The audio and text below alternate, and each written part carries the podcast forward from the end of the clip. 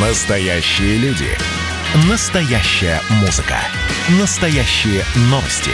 Радио «Комсомольская правда». Радио про настоящее. 97,2 FM. эм. Был бы повод.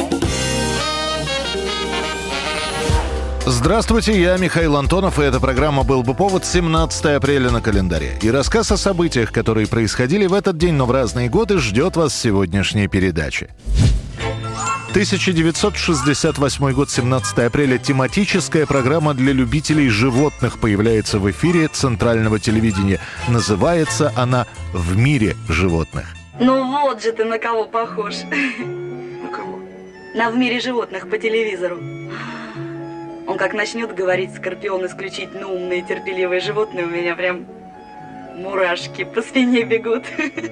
Теперь редких зверей можно увидеть не только в атласах, но и по телевизору. В мире животных показывают разнообразие фауны в Советском Союзе, а также демонстрируют, какие животные живут в разных уголках мира.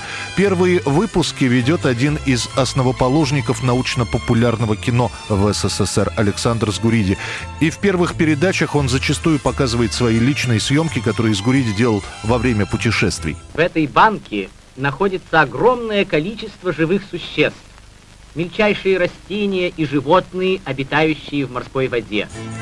Однако спустя несколько лет ведения программы Александр Сгуриди понимает, что совмещать профессию режиссера кино и телеведущего очень сложно. Он вспоминает про Николая Дроздова, который был консультантом Сгуриди на съемках ленты Рики Тикитави. Его-то, Дроздова, Сгуриди и предлагает на роль ведущего, а параллельно с Дроздовым отдельные выпуски передачи «В мире животных» ведет журналист «Комсомольской правды» Василий Песков. Давайте ненадолго заглянем под полок таежного леса Приморья. Познакомимся с его обитателями, героями нашей сегодняшней передачи.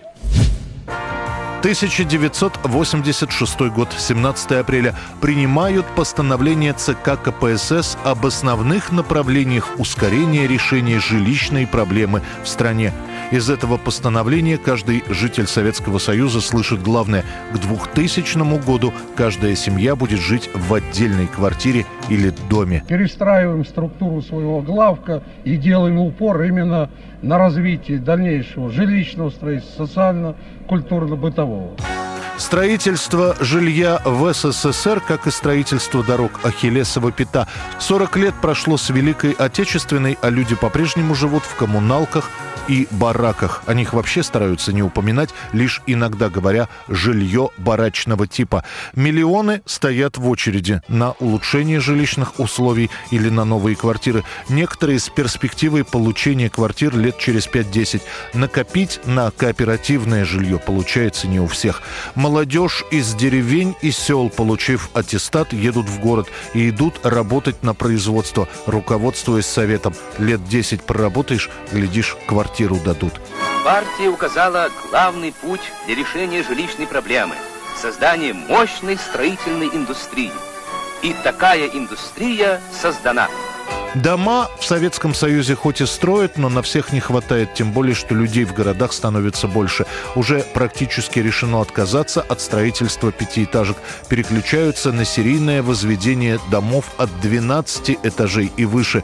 Строят такие дома кучно, и в новостях о них говорят «район новостроек». Ни в одной стране мира не строят так много самых разнообразных по своему назначению зданий, как в нашей.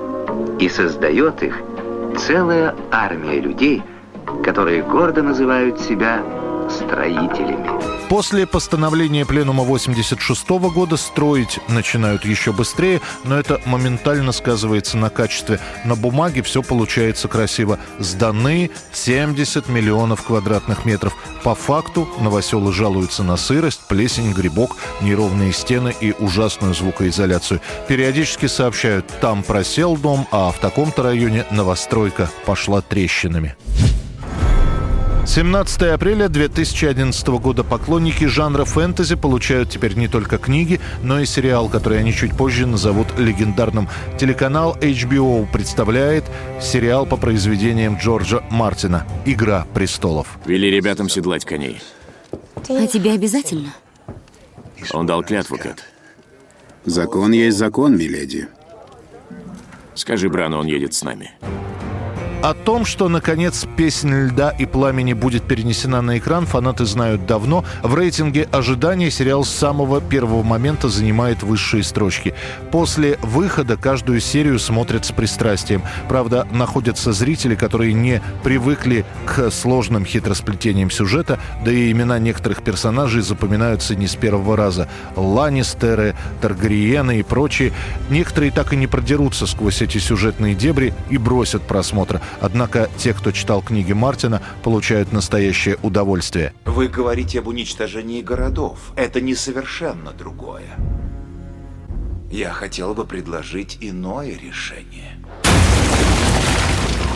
В итоге «Игра престолов», начавшись в 2011-м, растянется почти на десятилетие. Завершится она лишь в 2019 году. 1978 год становится известно, что на международном конкурсе в Сопоте «Музыкальное интервидение» Советский Союз будет представлять Алла Пугачева. Музыкальное интервидение – это ответ стран социалистического лагеря на Евровидение западное. Тоже конкурс, тоже исполнители, лишь состав стран не очень большой. Польша, Болгария, Румыния, Чехословакия. Из экзотических – Вьетнам и Афганистан. Однако за западным исполнителям на этом фестивале тоже рады. Периодически в конкурсе интервидения принимают участие Великобритания и Канада. Музыкальное интервидение 78 должно пройти в августе. Наши исполнители уже становились призерами. В 72-м Лещенко, в 76-м Понаровская. Теперь бороться за первое место едет Алла Пугачева. Тем более, что на фирме «Мелодия» у нее выходит двойная пластинка «Зеркало души». И Пугачева решает ехать на конкурс с двумя композициями. С драматическим сонетом Шекспира и развеселой «Все могут короли».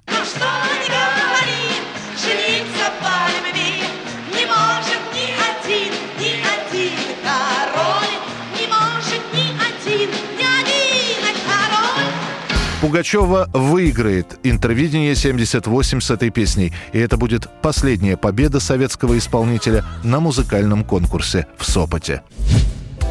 Это была программа «Был бы повод» и рассказ о событиях, которые происходили в этот день, но в разные годы. Очередной выпуск завтра. В студии был Михаил Антонов. До встречи. «Был бы повод»